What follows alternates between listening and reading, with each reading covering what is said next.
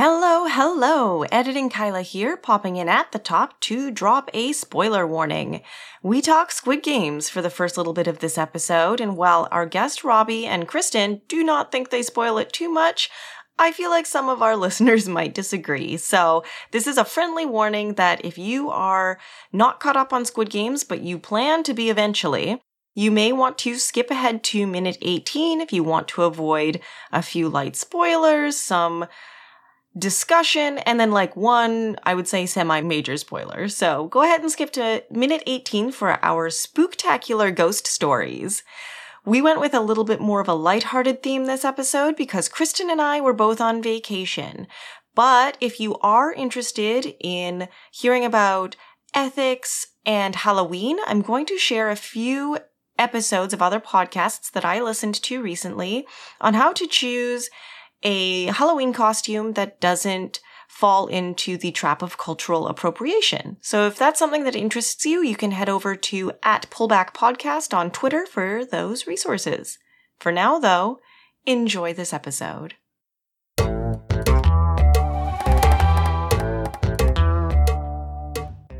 Welcome to Pullback, the podcast that digs into the ethics behind everyday choices. I'm Kristen Pugh, and I'm here with Kyla Hewson. Hello. And this episode, we are joined by Robert Miller, climate activist extraordinaire.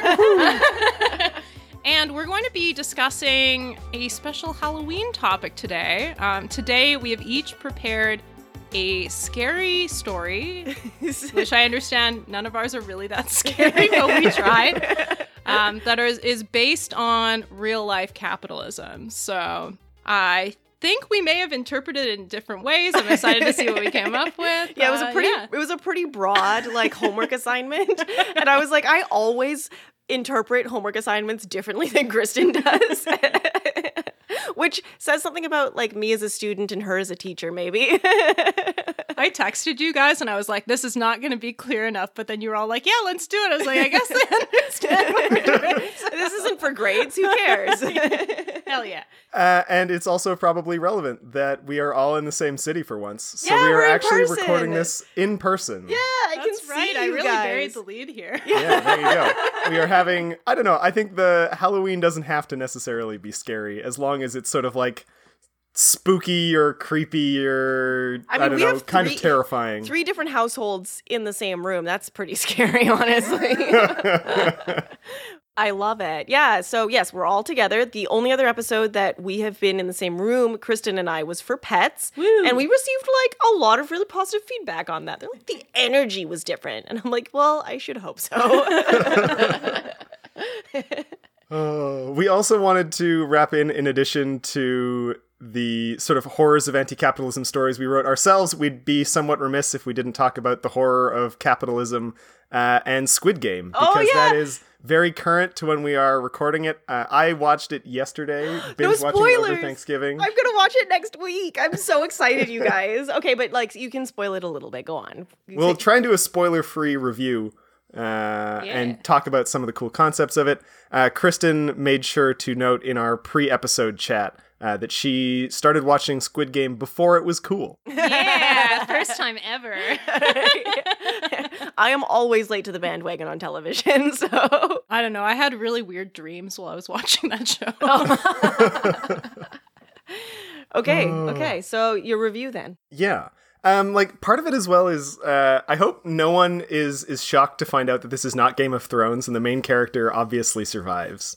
The only spoiler that I think I need to give. Oh, no. Um, because it actually, like, tracks fairly well with the... It also resembles... Ga- it does resemble Game of Thrones, however, in the just, like, catastrophic fall-off right at the end.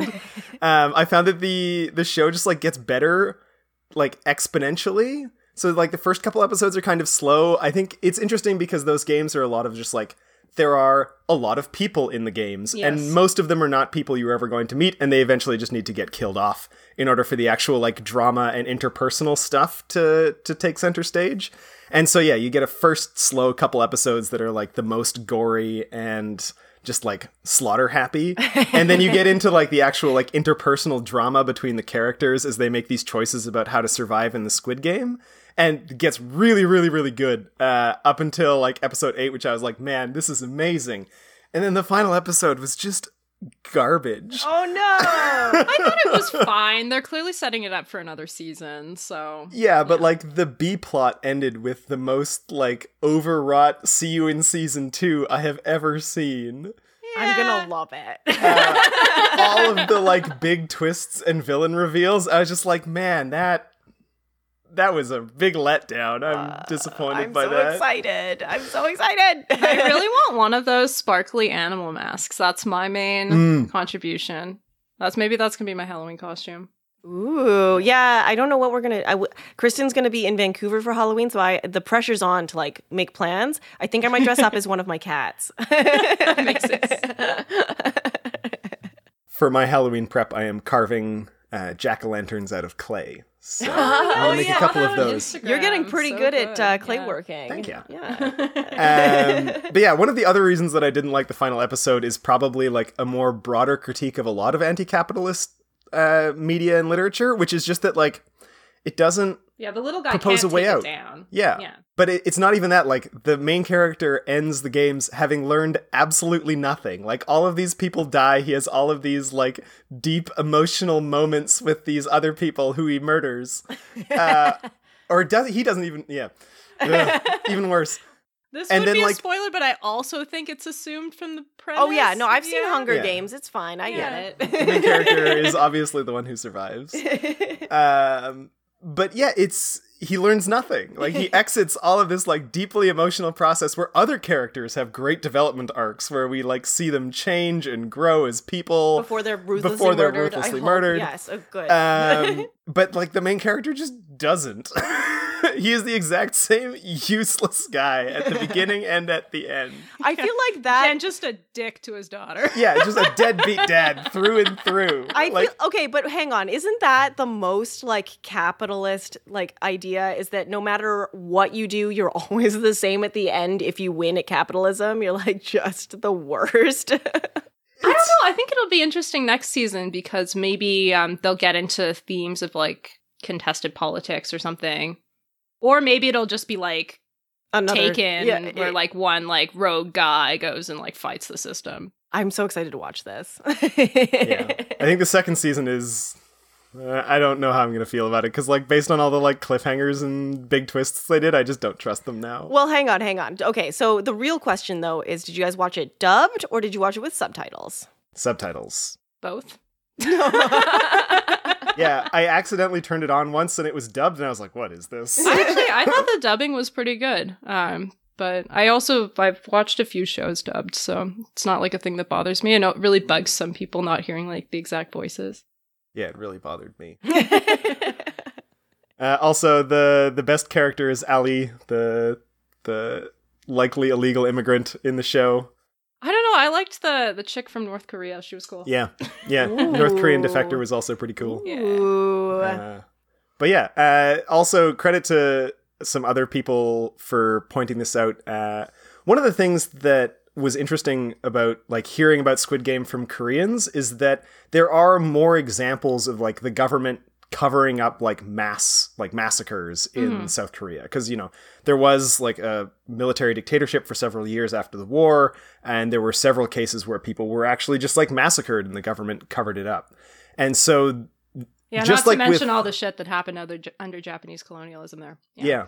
Uh, and so similar to Parasite, where there are some things that are like it, this is a very specifically Korean show that has just gotten wildly popular everywhere else.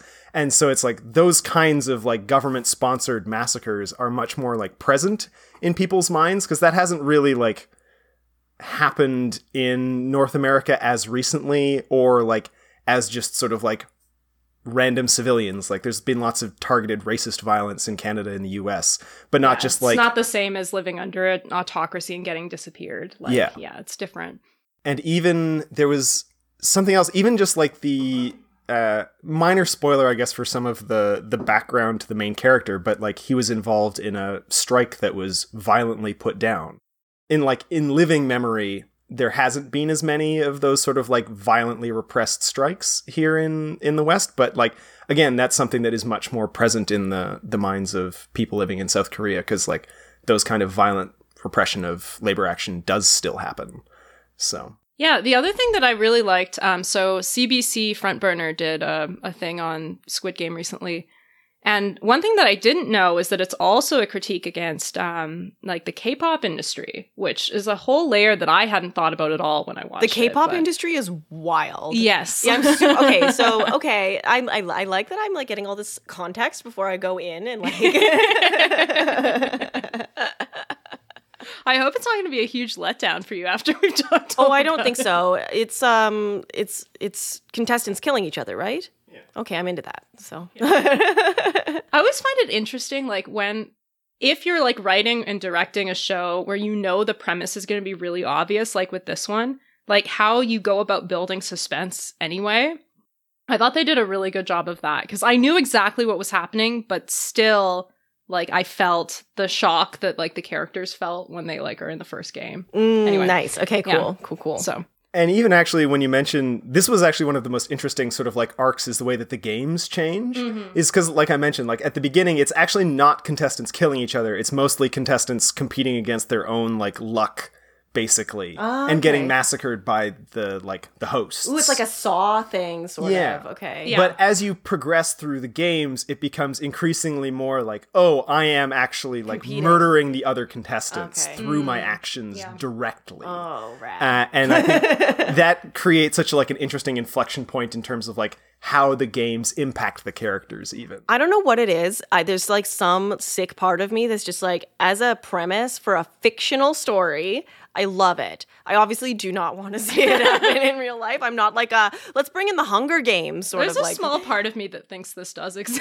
Oh my God, yeah, probably, probably. Did you guys see the um the really small movie starring Daniel Radcliffe and he gets guns taped to his hands? Oh, what was it called? I love his character arc from just like beloved child actor in Harry Potter to just doing the weirdest fucking well, possible oh my God. shit. Didn't he do that naked horseplay for a bit? Oh yeah, Equus. Is that a weird career? No, but this is a movie that's just, it's so much fun because it's so ridiculous. The premise is so ridiculous. And yet like part of me is like, because the premise is, is there's this underground internet website where they just, they find somebody and they make the they make them enter their killing games, right? Because that's just what people are into these days is killing games. He is like a troll. He's like a, a leftist troll who's like trying to mess with these guys because obviously it's like messed up. And they find him and they break into his house and then they like break his hands and like turn his hands into guns and he has to like fight his way out of the games. And I love it. It's just such a joy. I'm imagining the mood of this is like a stoner comedy. Is that what it is? It's not. It's, okay. it's, it's called Guns Akimbo, and it's kind of like... I'm sorry, it's called Guns Akimbo. It is. It's not a stoner movie. It's not. Wow. It's not at all. Wow. I mean, I did watch it stoned, but I don't know if I would recommend it that yeah, way. Sure. uh, anyways, should we get into our ghost stories? Oh, or? I actually, I wanted to um, add in that, like, even if the Squid Game is not happening currently, um, I'm really glad that it's popular because it does provide like an interesting frame of reference for talking about climate, uh, in my mind, oh. because so much of the climate, is, like climate change and climate action is sort of like a Squid Game where it's, you know, we're going to people of power and saying, okay, the climate is melting down and collapsing. Like we need to do something about it. And they say, well, let's compromise and do like... will be carbon neutral by twenty fifty, which yeah. means that millions of people are going to die. And unlike in Squid Game, you know, there's not that visceral, like they are dying right beside you and you are watching them be murdered.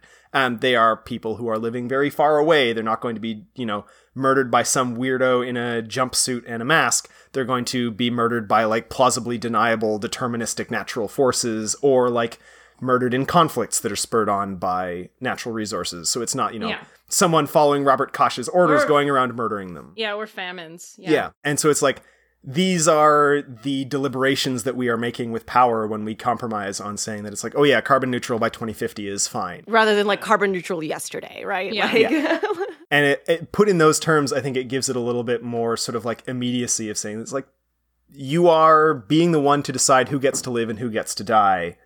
Based on the actions that we're taking on climate action now. Well, and climate so. is already so messed up that yeah. it's not like it's in the future that people are going to be suffering from it. It's, no, yeah, it's, it's been happening, happening right for now. At least a decade. Yeah, yeah, yeah, yeah. Like C O P twenty-six is a Squid Game. And it's just like, we are making decisions that are going to result in who lives and who dies. Uh, and what animal mask do you think Boris Johnson would pick? Boris Johnson would absolutely pick the lion mask. A nice blue lion mask. Yeah, I have one frivolous question about Squid Game before we move on. And that is, so the premise, Kyla, is that they're playing children's games. Oh. So if it were set in Canada, what children's games do you think they'd be playing? I don't know. I the only children's game I can think of right now, because I recently like got high and played it, was hopscotch. We were walking down the street. Amazing. We saw some hopscotch and we Googled the rules because I was like, it can't just be you jump down the. And then we played it because it was it was just right there. Uh, but I don't know how you would turn that into a murder game. So. I mean, I think if you just hopped outside the line, you'd die. Ooh, yeah. Okay. Yeah. yeah. Or, you know, you'd have to, like, land on specific feet or do, like, a specific movement to move from, from thing to thing. Yeah. For me, the it would be Foursquare, which was, like, a, a game I played a lot in elementary school. So it's, like, you enter into the square of four, and as you eliminate people, you move up into the king position, and then you try to stay in the king position as long as you can. And it's basically like a little like rally game. So you have a, a ball of some kind that you have to throw into their square mm. and the person needs to like catch it, because if it bounces in their square and then bounces out, they die. um, so yeah, it would be an extremely good Squid Game, probably like game three or four, where you're getting into the really like deliberate challenge of skill, murdering your other contestants. Nice. I've got two. Okay. Um, one is, I think the final game would be mini stick ball hockey. Oh, yeah, yeah, yeah, yeah. I think that'd be really funny to watch. And I also think a high stakes game of Bop It. Do you guys remember that? Oh, yeah. That's like the memory, like Simon game sort of, right? Where Yeah, it's like Bop It. Twist it, something. Yeah, it, it. it's yeah. just like this little electronic game where you have to remember the sequence that it happened in and then repeat it, right? Well, it calls it out and you have to like right, as okay. quickly as you can. I can just imagine people like fumbling though. They oh, they yeah. hear Bop It and they twist it, then they mm. die. That's the next person. Anyway. I mean, dodgeball is a little too on the nose, I think. Yes. Oh, it'd be so good though. I saw someone online also saying Stella Ella Ola, which I think is pretty good. You guys ever play that as a game? Remind me again, Stella Ella Ola. What? Clap, clap. Yeah, I, I don't know. It's like the game where you're you're sitting in a circle and you. Oh like... yeah, yeah, yeah, yeah, yeah. What about Red Rover? Okay, now all of the. Wait, kids we didn't games... use words. We just said telephone, duck, duck, goose, mm, duck, yeah, duck, yeah. goose. Yes, high stakes, duck, duck, goose. Musical chairs. Oh, musical chairs. I think that'd be a great one for the last round. No, that I feel like that's a relatively like. That's a that's a good middle round. Because the final rounds have to be like good like one v one or like small group versus small group True, for the final yeah. games. Yeah. Yeah. They had tug of war as one of the games. So Okay, okay. Yeah. What about what does spelling bee make the cut? A spelling bee. oh, oh no. Yeah, out of personal preference, uh, debate. British parliamentary, that? Obviously. Uh, Robbie said it somewhere. I'm going to die. All right. Well, we've spent like twenty minutes on Squid Game. Should we move on to... Yeah, who wants to go first? Hmm. uh, I can go Don't first. Mine is ready wants... to go. Nice. Okay, yeah. Excellent. Um, so yeah, the assignment was to create a horror story of anti-capitalist uh, connotations. And we all interpreted that slightly differently. I think none of us are actually like horror aficionados, so none of us picked anything that was genuinely scary. Yeah, sorry.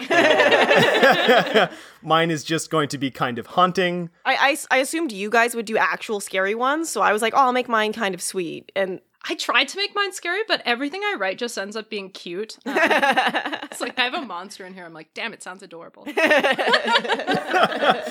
and I just, horror is my least favorite genre of literature. So is yours based on like a real event, or are you like talking about the horrors of capitalism or... Yeah, actually, I really enjoy talking about this one. This is actually something that I've written before. Uh... And it is based on real events. It's based on the flooding of a village called uh, Capel Celyn in Wales. Uh, and it was flooded for the creation of a hydroelectric dam, largely for the promotion of like industrial base, an industrial base in Liverpool. Uh, but it's also deeply tied into an old Welsh folk story about like a Welsh Atlantis, which is being sort of proposed at like almost every possible location along the coast of Wales. There's supposedly these like hidden cities that went below the waves for various reasons of local folklore. Ooh, that's Wales- very spooky. Wales yeah. is not that big though, so like, no. like it, it would not be hard to just like look for it. Are you gonna go scuba diving soon? Or? uh, it's mostly just funny because it's like a. It, it's interesting that there are so many places in the world that has this sort of like mythology that arises independently of like cities that sink below the waves because of human hubris. uh, and yeah. then we are currently in the era where we're actually like plausibly facing some of our cities sinking below the waves because of human hubris. Okay, well, I can tell you right now, Robbie. Uh, Robbie's story is better than mine. It's already way scarier. Than yeah, mine. yeah, yeah, yeah. I was like, I was like, whoa, that is haunting. yeah. uh, Love the tie-ins. Very well done so far. I perfect. And yeah, obviously, it's uh, personally relevant to me because I come from Wales. Uh, it's like I have some family there still, so. Uh, and uh, actually, the resistance against this hydroelectric dam was one of the nucleating moments for the Welsh uh, environmental movement. So, like, in the U K, it's uh, a fairly well-known story. Uh, and here, not so much. Once upon a time, there was the village of Tryweryn, an old and vibrant place, ruled by a proud young prince named Garenhir. He wished to see his city grow, to prosper and provide. Beneath his gaze, it did indeed grow. Strong and compassionate, Garenhir promised for the first family of every month that came to live in his city, the prince would venture into the forest and fell for them a tree to make the lintel beam of their home. To know they are supported with twelve strokes of his great axe, he would never fail to make good on his promise. Year upon year, Tryweryn grew larger, and the forests around it marched away into the hills, whittled away little by little. Until one day in early July, when the prince went forth into the forest to build a new home and was met by a child. Filthy but lively, born of the woods, the child pleaded desperately and passionately, punctuated by breathless pauses and the shuddering thuds of Garenhir's axe. As he prepared for the twelfth stroke, and both could see it was the last, the child fell upon the tree and begged for it to be saved. And Garenhir, heedless, swung his axe, gathered his lintel beam, and while he returned to his city, the girl's family gathered her up, careful not to spill a drop. So it went every month, as one by one the children threw themselves before the prince's axe, then their parents, their elders, and ancestors, until only one remained. Father to them all, last only because he moved so slowly, he was older than the hills, made by the weather more than worn down by it. His white beard, once great, had receded in grief, but still his hair grew wild upon craggy shoulders. His dirty face bore wrinkles like ravines, crossed by tears he could no longer contain, for within him he held all the children that he had lost. His plea, too, did not stay the prince's axe. And now there was no family to gather up the old man, and from the great well of his body sprung all the waters of the world. First as a murmur, then as a roar, the water came down the hills. And the flood came for everything, across flat farms and onto the walls that stood for only a moment before they too were overwhelmed and fell below the waves. Everything the prince had built, from warm homes to bustling markets, the hovels of the poor to the mansions of the rich, one and all, noble or common, were washed out to sea. And now, every cycle of the moon, when the tide is lowest and the seas are calm, the highest bell of the tallest tower of the greatest church will toll, rung by the gently lapping waves twelve times, and then silence. Ooh. Oh my god. Can I go next? I don't want to follow both of you. Mine is much less artistic than that. That was great, Robbie. Yeah. Um, this is something that I have, yeah, I have performed at before, but never for a podcast and never recorded for other people to listen to, so... It had like a very like more artistic version of the Lorax vibes. I, I was felt. I was picturing Lorax when you were describing the old man. I was like, oh, okay, okay, I got the Lorax here. That is a nice little piece of feedback. I, I do like that. I that is a good vibe. Yeah, I like how we both went there. Uh, if the Lorax is armed, the trees will not be harmed. Said like an activist. Yep. Now I'm picturing the Lorax with guns taped to his hands.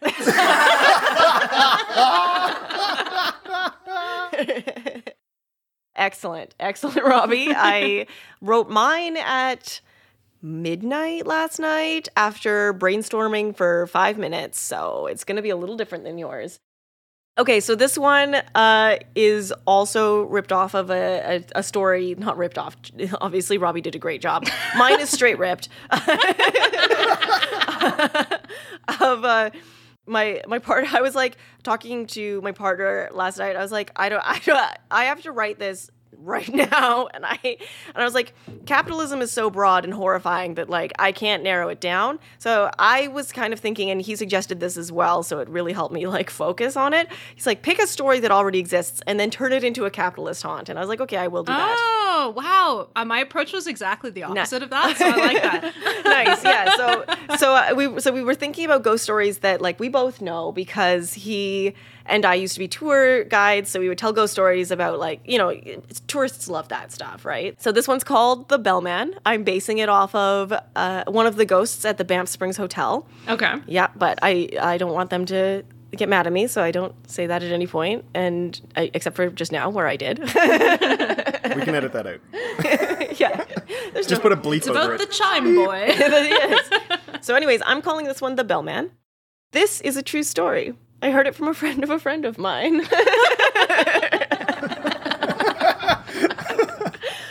They were driving along a mountain a mountain road late one night, and off in the distance ahead, they thought they saw eyes uh, staring at them through the gloom. The passenger asked the driver to slow down, but as they did, click, the lights on their car went out. You got to get that onomatopoeia in there. They slammed on the brakes just as the eyes rushed towards them. The car... Thank you. The car shook as though something huge was slamming into it, but their eyes hadn't adjusted to the dark, and all they saw was a huge, hairy black shape as it ran into the forest. It was a moose. I'm sorry. So I don't want to spoil. I'm so bad at what mooses do. Moose make sounds. Do mooses? I was going to do a sound effect, but I was. Like... That is not what a moose sounds like. I'm going to punch that into Google. What does the moose say? Thank you. Thank you. I should have, I mean, it's scarier if I don't say what it is, but in my mind, I'm, I mean, moose are scary. That's the scariest thing I could think of, so. That is a real horror story. Yeah, it just sounds like a haunted cow. That's what I was, that's, that's the sound I was making. Also, straight up, if you type in, what does the moose say? Google just has, like, an animal sounds library that you can just play from, like, uh, that's a guinea pig. Okay, I'll I'll keep the moose ready to go for the next time we need a moose onomatopoeia. Okay, thank you, thank you. They had to climb out to check under the hood and see what was up with the lights, but as soon as they climbed out, they realized both tires on the passenger side of the car had been flattened by whatever raced past them. Cue the noise.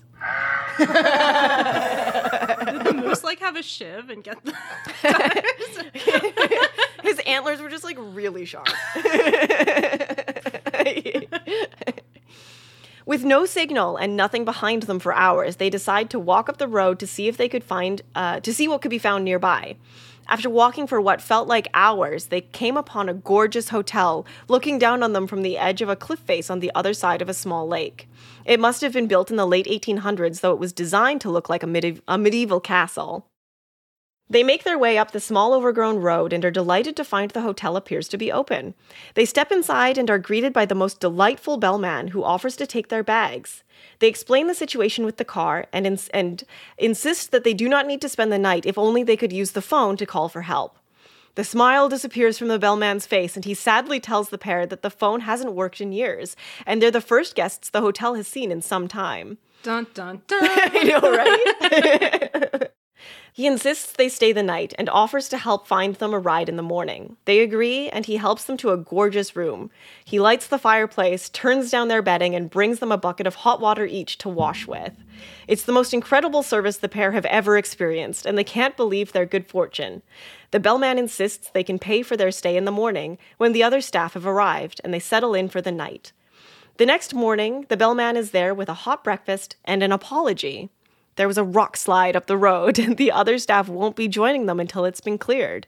He explains that this happens from time to time, and the road should open in just a few hours. It never occurs to the guests to ask how he knows this with no working phone and no visitors. They stay in the hotel most of the day, the bellman looking after their every need and keeping them up to date on the road closure. It goes on into the night, and then again the next day, the bellman looking after them and giving them the same update on the road, still closed. After the third day, the pair decide to fix the car themselves, promising the bellman that they would come straight to back to settle their bill, whether the car was repairable or not. The bellman seemed disappointed by this, but waved them off with a sad smile. Once they had returned to their car, the pair were astonished to see that the tires weren't flat at all. They must have imagined it. The vehicle starts right away and the lights are working, so they start moving up the road. They make it to a nearby town and are amazed that the roadwork seems to have completely vanished. They pull over to get some cash to leave with the bellman for his trouble and for the use of the rooms, but before they head out, they realize they don't recall exactly how to get back to the hotel. So they step into the local pub to ask the bartender, who doesn't seem to know what hotel they're talking about. The more they explain their story, the more baffled he becomes. Finally, he explains that there used to be an old hotel overlooking a sheer cliff, but that it had fallen into disrepair long ago when the new owner decided to sit on the property and watch the value grow rather than make use of the space. I was wondering when capitalism was going to enter. We do all hate an absentee landlord. He used to say, he uh, the bellman used to stay at the hotel when, or no, sorry, the bartender used to stay at the hotel when he was a child, and he recalled a wonderful bellman, the only staff member kept on the payroll after the hotel shut down. He stayed on because he had nowhere else to go and was paying down a huge medical bill for his recent heart surgery. But one night there was a rock slide on the cliff beneath the hotel, and the whole thing slid into the lake below. The visitors thought perhaps someone had repaired the castle, and the barman was simply exhibiting a flair for the dramatic. They got directions and headed out to the hotel. When they arrived, they were shocked to see it was exactly as the barman had explained. Only some of the foundation remained. The rest had clearly disappeared into the lake below years ago. Some say the, bar- the bellman is still there, serving his guests as they come in in order to pay down his huge medical bills. Bravo, very nice. Thank you. uh, I do like that we have accidentally, with absolutely no preparation whatsoever, uh, now had two stories that both involve things sliding into the sea and also use, like, bells and bellmen as a, a, a core uh, device. So, Kristen, don't disappoint us. Oh, no, there's no, no, no. This story. All right, I'm not going to give you guys context till after, because I think you'll be able to figure out what the story is about. My story is called The Robber Barons. Kristen, straight to the punch. Point first writing. A hundred years ago, America was haunted by a group of bandits called the Robber Barons. The Robber Barons followed the railroads from east to west, creating monsters that would grow and grow and grow until they had squashed all of the villagers and eaten all of their riches. The giantest of all the Robber Barons was called Rockefeller.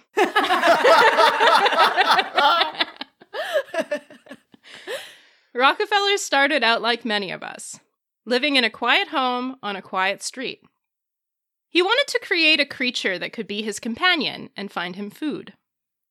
One day, Rockefeller had worked hard enough to create his little monster. He called him Standard, because this little monster was short and reliable. Rockefeller and his little monster had a nice life together. Standard would hunt animals at night, and during the day, they would travel from town to town meeting new people. But then something happened one day.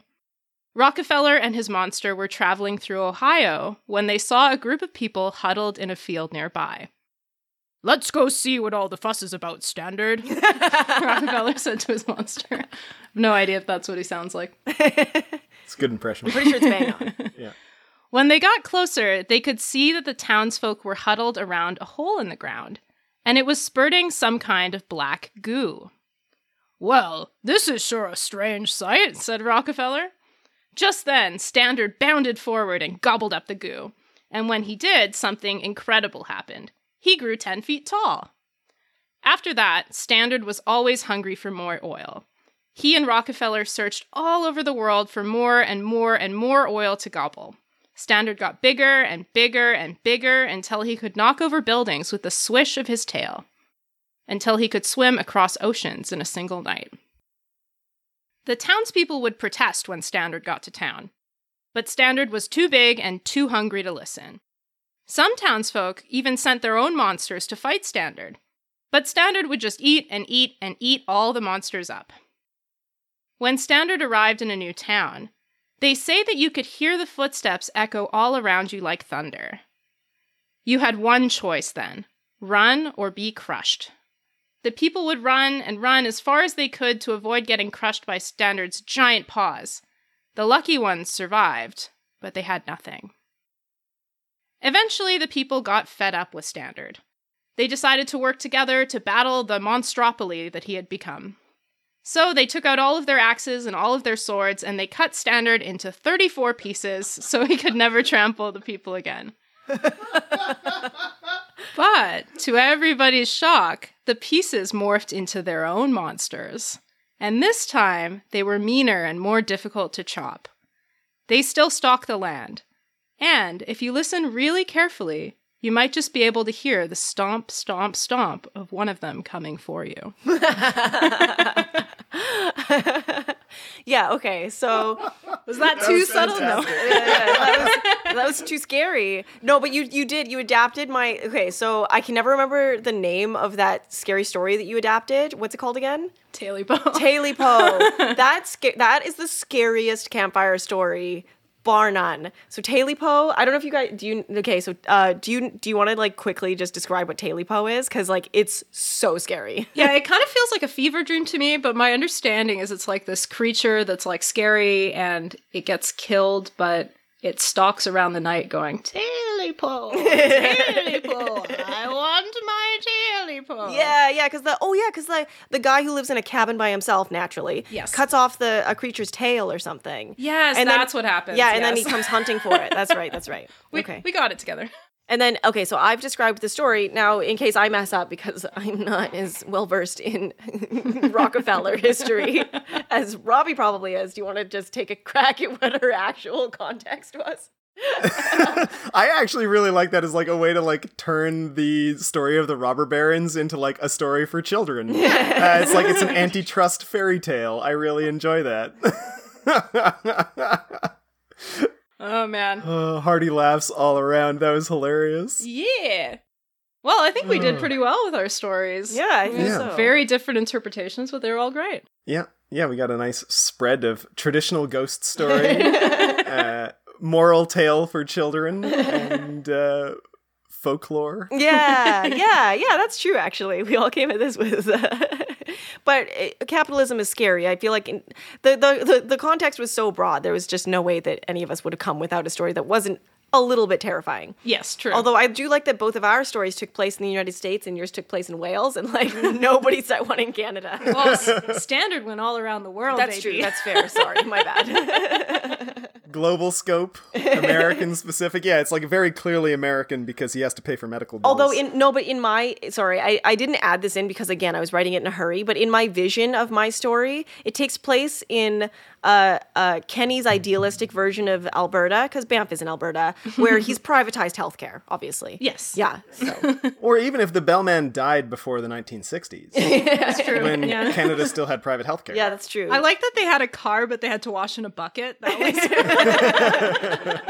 Yeah, clearly nothing is wrong. Why does this hotel not have running water? Yeah, I know, I know. I was like, this is a ghost hotel they're staying in, so like, it's not going to have any running water or power. So. Extremely rustic.